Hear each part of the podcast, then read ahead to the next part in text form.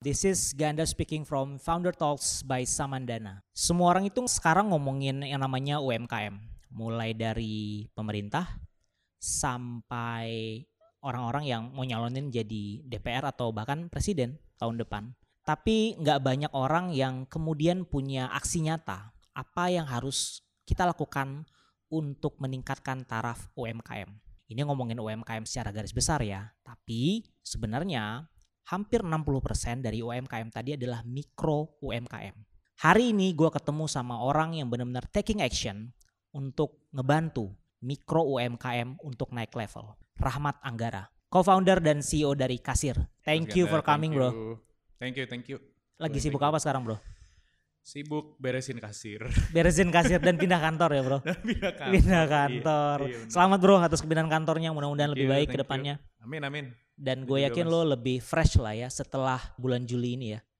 Alhamdulillah. Insya Alhamdulillah lah, setelah bulan. Juli. Ah. Boleh diceritain bro apa yang terjadi di bulan Juli ini? Tech winter kan kita tahu semua ya mas ya. Yes. Tech winter lagi begini Ah. gitu. Banyak mungkin ya kita bisa lihat sendiri lah kondisi perusahaan-perusahaan teknologi seperti apa. Iya. Dan kita tahu dari dulu analogi atau paradigmanya tech startup itu kan burning cash selalu gitu. Even Iya. sampai sekarang masih ada gitu. Nah alhamdulillah kasir kemarin di Juli setelah kita 8 tahunan berdiri kita first time bisa dapat cash flow positif gitu. Wow, setelah 8 tahun, Setelah finally. 8 tahun finally. Selamat bro. Gitu. That's Thank a you, big Mas. news. Iya, That's a ini big news. mungkin bagi orang lain hal biasa ya. Maksudnya positif cash flow ya emang harus gitu gitu. Cuman Iya, iya, iya, iya. bagi perusahaan Startup. tech ya tech company nih, tech yang company? Udah yang 8 tahun kita susah ngejar buat Wow. eh, beresin top line dan nurunin cost. Wow. Ini pencapaian besar kita sih, tapi ya justru ini baru dimulai kan. Baru dimulai. Heeh. Bro, gue pengen ngomongin detail tuh karena perspektifnya bisnis dan startup tuh memang berbeda kan dari awal. Hmm, Kita ngomongin sebelum tahun 2020 lah ya, sebelum era pandemik gitu. Ya.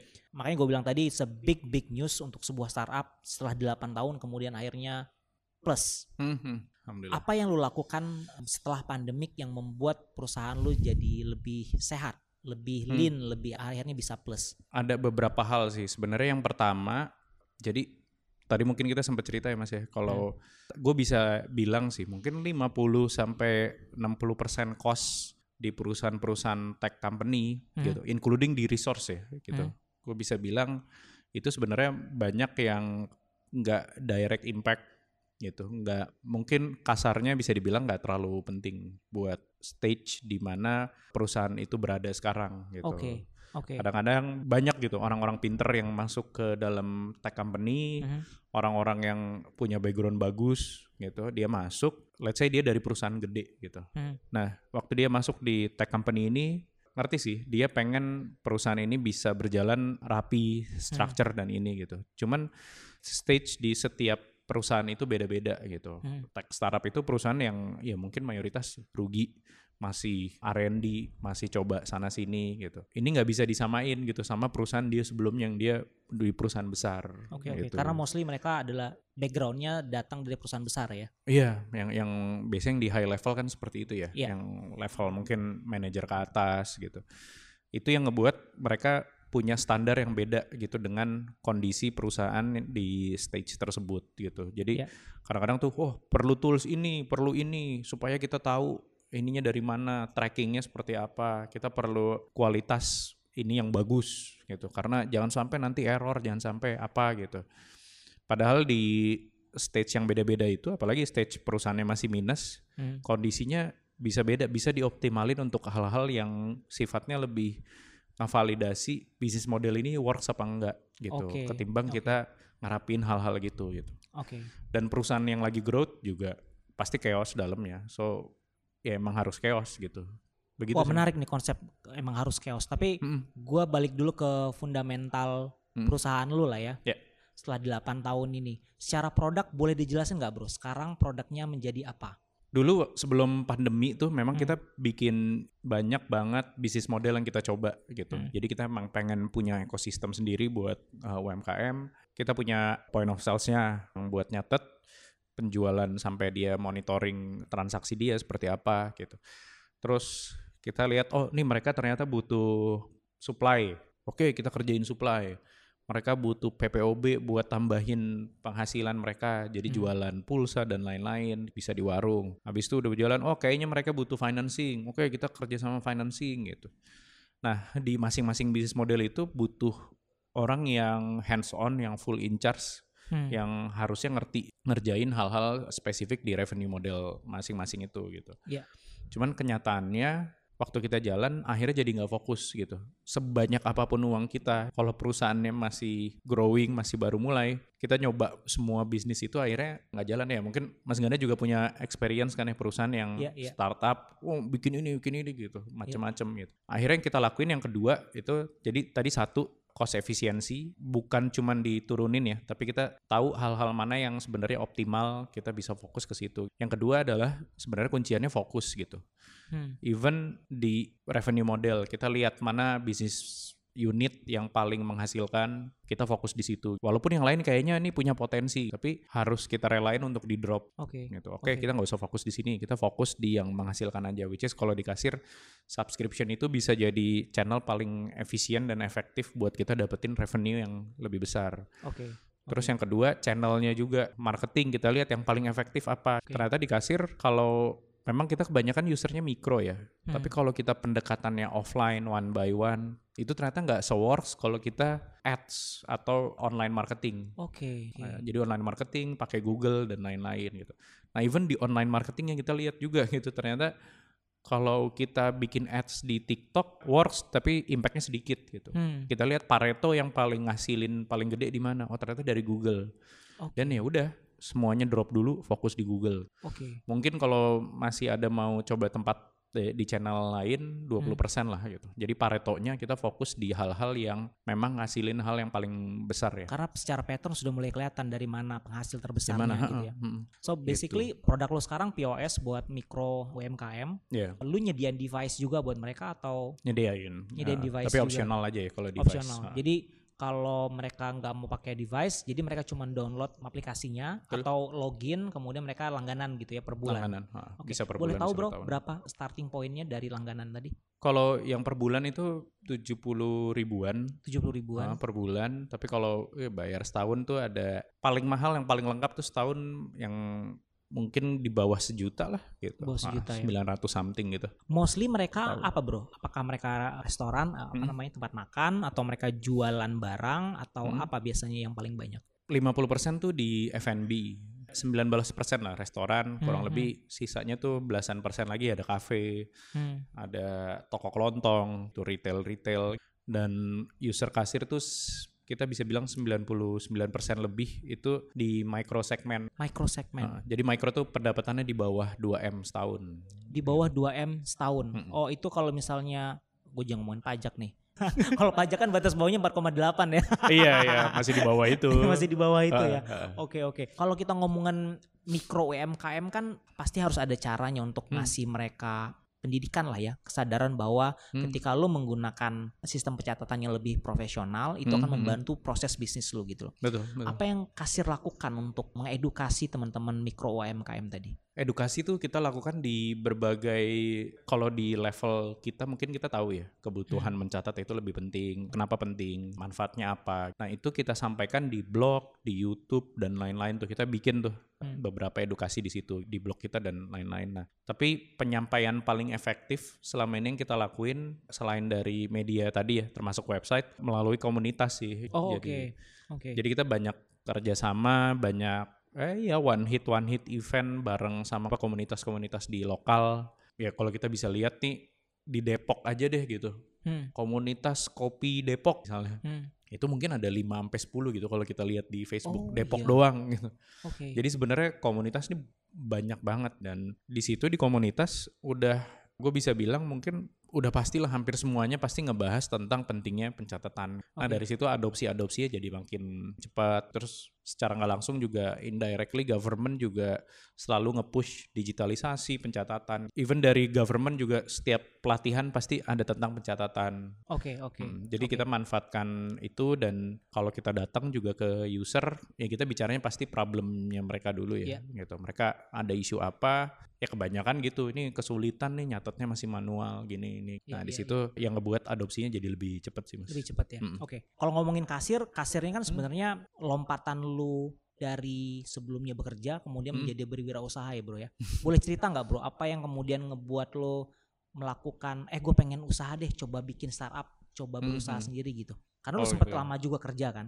Lama 6 tahun lah. Gue pindah pindah-pindah company tuh Yes. 5 6 kali kayaknya Lima pindah-pindah. ke enam kali. Pindah-pindah perusahaan ya dari awal Dan kerja. artinya kalau orang lebih dari setahun dua tahun tuh secara perspektif korporasi itu sudah terbentuk gitu loh. Kalau kita bekerja, ya kan perspektif itu kan kayak tanggal 25 gajian atau awal bulan gajian Iya, itu kan iya. itu kan jadi cycle gitu loh. Betul, Apalagi nggak setahun dua tahun, enam tahun gitu sudah melakukan itu. Iya. Pasti ada leap of faith-nya untuk wah gue mau nyoba deh sendiri deh. Sebenarnya gue sendiri udah dari punya background waktu dulu lulus kuliah itu Aha. ditanyain bokap gitu gimana nih kuliah mau mau jadi apa gitu mau ngambil di mana Hmm. oh pengen jadi pengusaha aja lah nah bokap tuh sama nyokap kebetulan dua-duanya orang yang bokap tuh kerja di salah satu perusahaan BUMN lah dulu ya udah pensiun ya Oke. itu literally dari awal dia kerja tahun 88 sampai 2017 itu di situ aja. Kerja di satu perusahaan. Satu perusahaan sampai pensiun gitu. Sampai pensiun. dan itu perusahaan juga kebetulan kakek gue juga dulu di situ. Oke. Jadi- jadi dua generasi. dua generasi dan mereka nggak pindah-pindah. Jadi that's why pas gue bilang kayaknya mau bikin usaha wah itu Resistensinya dari mereka. resistensinya lumayan ya karena mereka khawatir kan waduh orang usaha tuh naik turun Iya, loh iya, ini iya. loh ini loh gitu. Cara lo meyakinkannya? Akhirnya gue disuruh itu dulu. Pokoknya udah kuliah dulu terus pas itu kerja dulu aja gitu Oke, oke. biar tahu ya udah gue ikutin dulu lah gitu nah tapi seiring berjalannya waktu kalau secara personal sih gue lihat ini kan gue dulu kan di finance sama pajak di Hmm, tax hmm, kan hmm. Polanya tuh circle-nya gitu-gitu aja. Jadi kayak oke nih dalam setahun pasti gini aja nih audit. Habis itu nanti lima tahun di audit lagi pajaknya. Iya, iya, iya, terus iya, iya. ya pokoknya objektifnya semuanya kalau di audit biar gampang aja. Iya, iya. yang penting kita bener laporannya gitu restitusi dan lain-lain lah. Urusannya gitu-gitu. Jadi ini polanya gini-gini aja nih gitu. Gue pindah beberapa perusahaan di oil and gas. Ya lihatnya polanya sama lah mau perusahaan ini kita maunya ya naik jabatan habis itu jadi finance manager pengennya apa gitu. Terus sampai suatu saat gue mikir sih kayak ini nanti nggak berasa nih umur udah tiba-tiba udah mau pensiun terus Hmm, hmm. ditanyain lu selama ini ngapain aja misalnya cucu gua nanyain gitu kan kayak kakek ngapain aja nih selama ini Hal hal exciting apa yang lo lakukan selama hidup gitu? Iya, Ditanya sama makanya, cucu lo kan ya, gak enak lah. ya. kena macet ya bikin pajak finance gitu-gitu kan maksudnya Iya, kayak iya, iya, iya. "Eh, masa gue mau gini sih maksudnya ya orang ada yang nggak apa-apa ya seperti itu ya gitu cuman gue memilih enggak Untuk sih. tidak melakukan hal itu. Ah, gitu. Dan waktu itu gue kebetulan bukan di bagian atau departemen yang memang bisa explore macem-macem. Jadi bisa ketemu klien belajar terus fokusnya lebih banyak di ya emang udah ngerjain finance sama tax Oke. gitu. Karena nggak ada hubungannya kita mau ke klien ngapain? Nggak ada Hmm, hubungannya. Pengen belajar di situ nggak bisa. Di sisi lain gue lihat UMKM UMKM ya kita tahu lah ya toko kelontong terus even tukang-tukang tadi pagi nih baru banget gue tanya tukang ketoprak. Tadi itu gue sarapan ketoprak pagi-pagi. Hmm, hmm, hmm. itu gue tanya kan pak sehari eh, laku berapa? Gitu. Dia laku tuh 50 piring lah kurang lebih. Satu hari. satu hari gitu. Pokoknya gue hitung-hitung sebulan kalau dia kerja 25 hari jualan ketoprak tuh. Ya. sendirian nggak mikirin pajak nggak nggak ada BPJS klien apa perusahaan atau ini kan karyawan nggak ada. Iya, kan iya, iya, iya. pokoknya ke pasar beli beli toge beli apa gitu bahan-bahan dah gitu. Itu sehari dia clean eh sebulan itu dia clean bisa 6 jutaan. Sebulan bisa 6 juta. 6 bulan jutaan. Terus itu average-nya sama lah si ketoprak yang jualan pagi-pagi bubur terus gue juga udah nanya ke tukang mie ayam yang jualan di SD-SD Hmm. tukang nasi goreng yang jualan malam-malam tuh yang bikin sehat ya. Nah itu average-nya sama lah, kurang lebih mereka tuh sebulan tuh 800 sampai satu setengah juta, 2 juta gitu per eh per hari, sorry, bukan per bulan, Per hari. per hari gitu. Wow. Sehari mereka kurang lebih segituan gitu. Nah Ah, Dan toko kelontong gitu. Toko kelontong tuh penghasilan sehari gila bro bisa 5 jutaan sampai sampai 7 juta kali lebih. Toko kelontong. Toko kelontong gitu. Tapi dengan penghasilan segede gitu kalau kita lihat 20 30 tahun mereka dagang Hmm. begitu aja kan. Iya, iya, iya. Mungkin iya, iya. ya nambah cabang tuh setelah puluhan tahun baru bisa nambah cabang. Iya. Setelah puluhan tahun baru bisa. Dan Warmindo pun juga gitu. Sempat kita nanya-nanya, ini kan penghasilan gede ya, kenapa lu nggak minta modal buat gedein usaha lu atau minjem modal lah sama orang? Dia bilang udah, cuman nggak pernah di approve, even ke Oke. bank atau ke institusi, karena mereka by verbal aja. Jadi kalau ditanya Oke. berapa penghasilannya ya 5 jutaan lah, oke Oke. buktinya mana nggak ada. Oke. Kertas dibungkus rokok kali dia nyatet Hmm, gitu hmm, dan hmm, cuman seingetnya aja. Hmm. Terus duitnya kepake-pake kan anaknya mau sekolah ya udah nih jajannya hmm. diambil dari situ gitu. Hmm, hmm. Nah, itu yang ngebuat akhirnya trust investor atau trust yang mau ngasih dana itu jadi ke pending pasti akan lebih weak lah. Hmm. Mereka eh ya gede sih 5 juta cuman nggak ada buktinya lu cuman ngomong doang Iya, iya, gimana iya, gue iya, buktinya apa gitu. Mereka kan nggak nggak masukin duit ke bank rutin juga kan. Iya. Gitu. Nah, itu yang gue lihat ternyata validasi transaksi itu jadi hal penting buat mereka buat UMKM gitu. hmm. That's why kita create kasir dan di sisi lain UMKM kita tahu kan 60% GDP-nya Indonesia itu dari Iya, UMKM. betul. Penyerapan tenaga kerja tuh 98% kalau nggak salah Dari dari UMKM. UMKM. mm, Wow. gitu. Jadi bayangin kalau mereka semua punya masalah yang sama nggak bisa berkembang gara-gara mereka nggak nyatet Wow. gitu. Maksudnya ini That's deep. Iya makanya Indonesia kan pasti jadi ya akhirnya nanti dikuasain sama yang gede-gede aja yang kontribusinya Iya. mungkin di bawah di bawah 40% tadi dari ini dari GDP Indonesia. Gua rasa mungkin kasir tuh bisa jadi salah satu arm atau tools lah yang ngebantu mungkin nggak semuanya tapi beberapa pedagang supaya mereka bisa sustain bisa lebih stabil jualannya gitu lebih manfaat. Karena kenapa bantu UMKM gitu? Karena satu nih kalau kita bantu UMKM otomatis pertama kita pasti bantu ownernya Hmm. owner dan keluarganya pasti bisa hidupnya lebih baik karena kan Hmm. dia jualannya jadi lebih baik dengan kita bantu UMKM kita bantu karyawannya dia karyawannya Hmm. punya keluarga kita bantu UMKM yang ketiga kita bisa bantu supplier karena selalu tuh UMKM ada hubungan sama supplier Supplier, ya.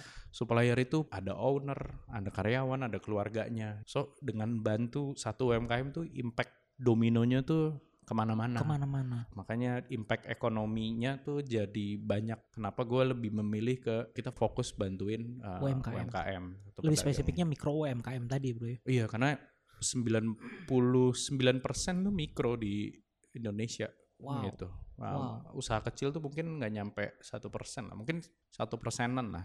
Tapi pada akhirnya apa yang membuat lo untuk benar-benar gue mesti mulai nih? Di luar ada kebutuhan seperti itu, Hmm. terus emang berat ya. Dan gue udah mulai usaha kecil-kecilan tuh udah 13 kali lah sebelum mulai kasir ya. Oh, Oke. tapi fail ya maksudnya jualan sepatu jilbab Hmm, hmm, pulsa hmm, dan hmm. lain-lain gitu pokoknya coba jualan-jualan Jadi semangat lo untuk beru, berwirausaha tuh memang sudah dimulai jauh sebelum kasir iya ya, bro. dari dari kuliah udah Iya. udah jualan macam-macam itu gitu Iya. dan sambil kerja waktu itu sambil jualan nah itu sih yang akhirnya gue rasa ya itu tadi yang Marketnya pas gue lihat ah, waktu di di gedung waktu itu gue kerja di WTC itu gue ngelihat pas mau pulang wah ini gue gini-gini doang ya nanti gue meninggal impact yang gue kasih apa ya at least buat negara lah Wow. Iya kan soalnya lu ya udah gue kerjain pajak ya ini ya gue bantuin perusahaan ini maju doang. Ini menarik nih, bro. ini ngomongin impact nih. Iya Um, sebenarnya di di situ sih mas yang gue lihat ya. That's why makanya akhirnya gue nekat dan nah itu approval orang tua tuh jadi hal yang paling penting Hmm. dan tuh biasa waktu itu gue udah nikah udah punya anak udah pasti Dan lebih berat approvalnya lagi lebih tuh. berat. Caranya adalah gue nggak bilang dulu ke bokap nyokap gue. Oke. Jadi gue jalan dulu kasirnya, Aha. udah resign, rapi, udah oke nih kita udah bisa ngasilin nih, udah Iya. ada udah ada investment, udah ada apalah. Itu udah ada yang mau bantuin. Di situ baru, mah, pah ini jadinya uh, aku mutusin bikin usaha, udah resign. Jadi tolong diridoin, kalau nggak diridoin nggak bisa makan nih gitu. Wah. gitu. Iya, Ya soalnya kan kayak mau nggak mau kan gitu ya. udah ya udah jalan gitu. udah jalan gitu ya kayak udah gitu lo lo kasih boom lagi yang terakhirnya kalau misalnya nggak ada ridonya nggak gue nggak Iyalah. makan nih itu Soalnya kalau gue izin-izin mulu nggak dikasih kan, jadi Iya, mendingan iya, iya. udah jadi Mending dulu minta gitu maaf ya. aja daripada minta izin kan. Iya maaf nih nggak bilang gitu. Ya diomelin tapi ya ya udah mau nggak mau didoain Iya iya iya iya iya. Itu tahun berapa tuh, Bu? 2015. ya 2000 iya 15 2015 ketemu itu partner gue Novan tuh 2015 2014 ketemu 2015 kita baru baru berani cabut Bro, ini gua banyak banget nih pertanyaan ke- dalam kepala gue. Yang Gimana? pertama, lu tidak dibesarkan dalam keluarga yang punya background kewirausahaan. Iya, iya. Em, betul. Tapi lu menunjukkan urge untuk nyoba jualan, nyoba Hmm, berusaha hmm. sendiri tuh ada gitu dari Hmm. jauh sebelum kasir gitu loh. Iya, iya. Bener. Itu yang pertama. Terus yang kedua sebelum gue lupa pertanyaan-pertanyaan gue. Yang kedua adalah ngomongin tentang impact bro. Mm. Dari mana lu kemudian belajar atau punya sense of kehadiran gue tuh mesti punya impact untuk orang yang lebih luas di sekitar gue. Hmm, itu eh lupa sih ya. Cuman sambil berjalan aja sih sebenarnya gitu. Hmm. Maksudnya oh gue sempat lihat beberapa orang yang ya mungkin nggak jauh-jauh lah circle-circle kita sendiri yang mereka Hmm. udah kerja puluhan tahun sampai pensiun gitu. Terus pas Hmm. pensiun gue lihat loh Oh iya nih soalnya lumayan nih dapat uang pensiun gitu. Hmm. Pas gue ya uang pensiun berapa bro? Kemarin nggak ada yang nyampe puluhan m gitu loh Hmm, gitu. hmm, Gue hmm. lihat kemarin ratusan juta kalau pegawai BUMN ya. Iya. Dan mereka udah dedikasian hidupnya 30 tahun loh. Iya. Bukan hidupnya lagi udah Sepanjang seperempat hidupnya. hidup sepanjang hidup gitu udah buat di perusahaan itu gitu yang Iya. mungkin ada impact ke ini ya. Gitu. Cuman Lu itu tidak sih melihat itu sebagai suatu hal yang ideal buat lu sekarang gitu ya. Iya, menurut gua ya ya itu tadi gitu. Maksudnya end goalnya kita apa sih ujung-ujungnya pasti pasti meninggal nih gitu. Hmm, hmm. Gitu. Nanti kan lu di udah pasti ditanyain lu gua kasih hidup nih 60 tahun udah ngapain aja. Ah ya pokoknya ya kerja lah yang penting santai-santai, yang penting gue punya rumah ini ini. Ya kali lu hidup gitu. Capek-capek 60 tahun lama banget gitu. iya, ya itu aja sih gua nggak mau pas gua tua nih. Iya, iya, gua iya. kayak nyeselnya tuh karena asli tau gitu gue coba ya. Tau gitu gue waktu itu ini ya gitu. Wow, wow. jadi mendingan sekarang gue coba ya resikonya ada lah ya. Kan lu lihat sendiri kan Iya, iya, cerita-cerita kasir. Mas Ganda kan lihat sendiri kan gimana apa ya pusing apa. Tapi kan jadi ada story gitu pas pas gue udah tua bisa gue ceritain semua ya ya ini gue pernah di bawah banget loh Iya, pernah iya, di iya. atas banget pernah gak jelas pernah Iya, apa iya. kalau nggak seru aja hidupnya Gua Itu sih. baca satu cerita kecil kemarin ini menurut gua related banget. Jadi kalau lo lagi mengalami hal-hal yang paling tidak mengenakan hari ini, lo ingat bahwa hari ini tuh ada orang yang terkapar di rumah sakit dan dia mau betul. memberikan apa pun untuk ada dalam posisi lo sekarang sehat. eh bener bener Jadi iya. there's no Aduh, reason untuk lo you. tidak memberikan yang terbaik dalam hidup ketika lo sehat yes exactly punya kesempatan untuk melakukannya. wah iya Aduh, thank you Thank you, thank you for sharing that bro. iya gue- juga diingetin